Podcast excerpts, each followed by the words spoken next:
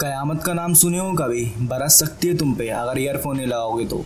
तो वो सवाल ये उठता है कि मैं कौन हूँ? तो मैं हो सकता हूँ समंदर सफ़र से लूटा हुआ एक कामयाब यात्री, या मैं हो सकता हूँ गहरे समुद्र में रहने वाला एक खतरनाक डाकू, जिसकी कान कानी हो। या मैं हो सकता हूँ बेवक्त बेबाक की बकचोदी मारने वाला एक बेरोजगार, या मैं हो सकता हूँ बिना बात के लोगों की गांड में उंगली करने वाला एक लड़का।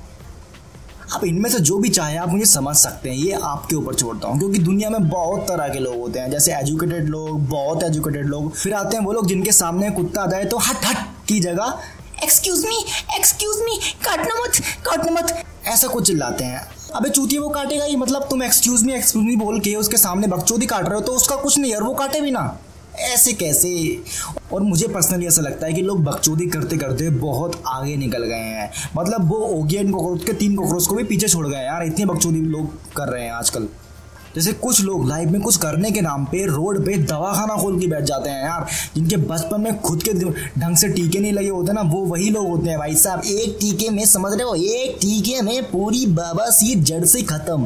पहले बात तो मैं ये बता देना चाहता हूँ कि ऐसा कुछ नहीं होता है। वो तो मैं चूतिया काटते हैं और कुछ नहीं। दूसरी बात ये कि बाबासीर जड़ से नहीं, गांड से खत्म होनी चाहिए।